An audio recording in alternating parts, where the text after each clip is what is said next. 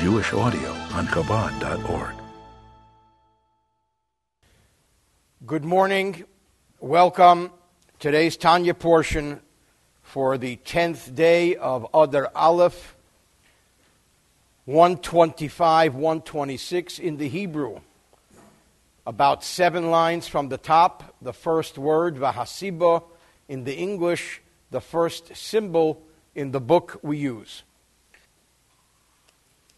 We're in chapter 29, and in yesterday's Tanya, we addressed the issue of dullness of the heart or apathy. And he quoted the head of the yeshiva, the head of the Torah Academy in Gan Eden in the Garden of Eden, who said, just as you take a large block of wood, a large log, and you try and put it into your fireplace, and the, the fire doesn't catch onto the log, what do you do? More fire is not the answer. The answer is you pull out the log and you break it up into smaller pieces.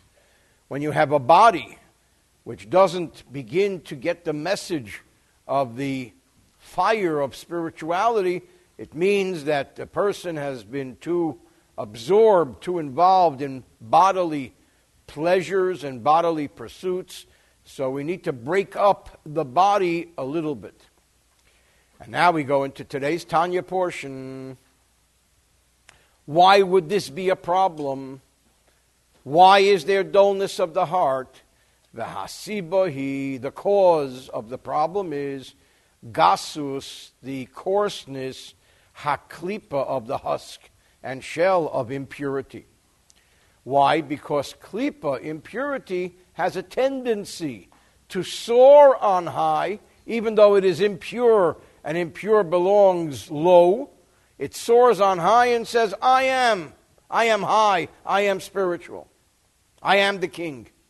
Shemagbia atzma, it lifts itself and soars all over air, the energy of kedushas, of the sanctity, of nefesh, kiss of the godly soul, umasteres, umachshicha eira, and it conceals and darkens its light. So suddenly, instead of the godly soul causing light to be emanated, the impurity conceals it and it's dark. So what do we do? Well, the zeis, therefore, sorich levacha ulahashpila. Therefore, one has to crush and cast down the impurity, la offer, down to the ground. Meaning, we need to have a talk with ourselves and tell ourselves how futile it is to pursue bodily pleasures. They're very transient, they're not lasting. How does the old expression go? The old Weight Watchers expression? A moment on the lips, a month on the hips. Dahainu likveya itim to set aside and designate special times lahash bilatzme for the person to cast down, to crush, to lower one's spirit of impurity, one's animal soul, one's animal instincts. Leah is to become nivza be'ein of nimos, that the animal side of oneself should become despicable in one's own eyes. Kakosov, as it says, believe nishbar a broken heart, ruach nishbara, a broken spirit. what do we mean by a broken heart? What do we mean by a, bre- a broken spirit? Do we want to break and crush the godly soul, our spiritual essence? Of course not. He, Hasitra Achrat, refers to the crushing and the breaking of the other side. Shehi, he, ha'odam atzmai bebeinanim.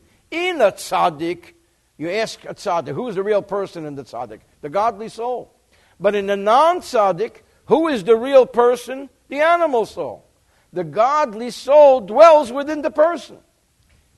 Every person has a host soul and a visiting soul. In a tzaddik, the host soul is the godly soul. The animal soul visits. That's why tzaddikim sometimes, as we'll learn in tomorrow's portion with Hillel, a tzaddik sometimes forgets to eat. A non tzaddik sometimes forgets to, to study. but he, he doesn't forget to eat. So bibeinanim, this is the person. The animal soul is the real person. Shenepesh hachiyunis, because it is the vital soul, meaning the soul which vitalizes the body. Hamachaya haguf, that which gives energy to the body. He, this soul is bitokfa at its full strength. Kitul dosa, as it was born, belibe, in his heart nimsa. So therefore, we conclude that we, with regard to this non-tzaddik, he, he ha'odam atzmai, either the vital soul, which is a pretty name, or the animal soul, is the person. Who is the person? The person is the person who wakes up and says, let's see, what's for lunch today? There's a, there's a, a, a wonderful, wonderful story which I tell, which brings out a beautiful point. Many years ago in Eastern Europe, they tell a story that there was a teacher, a cheder teacher. He was a wonderful teacher, he was a wonderful man. The only problem is he imbibed a little too much uh, vodka. He drank a little too much. But you know, it was Russia, it was cold. But as time went on, he kept drinking more and more. So they came over to him finally and they said, My dear friend, unless you curb your out of control drinking habit, we're not going to let you teach anymore. We can't have a teacher who's a drunk. Unless you stop drinking, you can't teach anymore. He says, My dear man, you don't get it. You're telling me unless I stop drinking, I can't teach anymore. The only reason I teach is so I can drink. My whole existence is so I can drink. You're telling me if I can't, if I don't stop drinking, I can't teach, then what do I need to live for? So the question is, what are we living for? Are we living for lunch? Or do we eat lunch so we can live?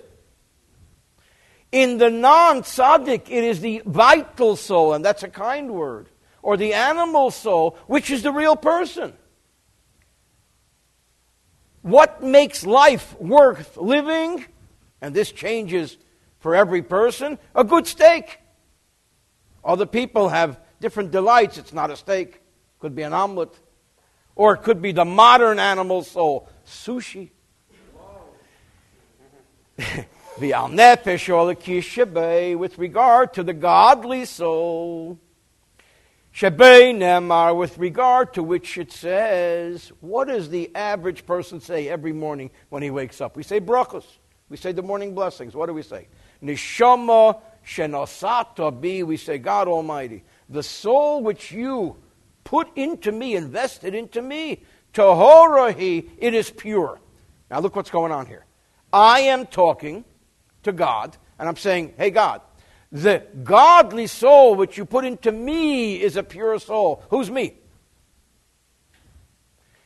Shenosata bi daiko. I am saying you put, you placed, you invested this godly soul within me. Miklal, this is proof positive that the person himself is not the pure soul. Kiim, the exception is there are some people whose godly soul is their real being. Bitzadikim, a true tzaddik, a real tzaddik. Shebohem, with their reality and their life. Hulehepach, the reality is the opposite. Shenishoma tahatahera, the pure godly soul. Shehi nefesh orlikis, which is the soul of the godly energy. Hu ha'odam, that's the real man. A tzaddik, his neshama is him. Vigufam, their body. What is the body of a tzaddik? Nikra b'sar odam, that's the flesh of man. That's the container. A true tzaddik, his godly soul is him. His body happens to contain him. And therefore, as we will, Bezrat Hashem, study in tomorrow's portion, the great tzaddik Hillel used to forget to eat.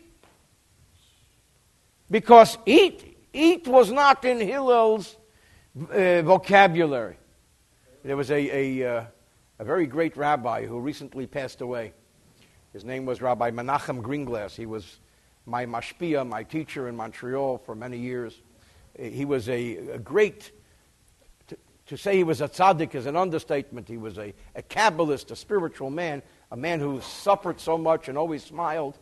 And I, I remember vividly, we were traveling many years ago. My guess would be this was 1964. We were traveling uh, from Montreal to New York, or from New York to Montreal in a car, a bunch of us. And, and we saw on the road there was a sign. It was a simple sign. The sign didn't upset the average person. The sign said, Eat. That's all. E A T. The next Farbrengen, he sat and he talked about, look at what's going on. There's a big sign, eat. Eat. I didn't know he could read it. Eat! And he was so upset. Eat! This is what life's all about. Eat! I have to be Rabbi Greenglass to get upset about that sign, you know. Didn't really upset me. So, different stroke. Anyway, we'll talk about this more tomorrow. End of today's Tanya portion.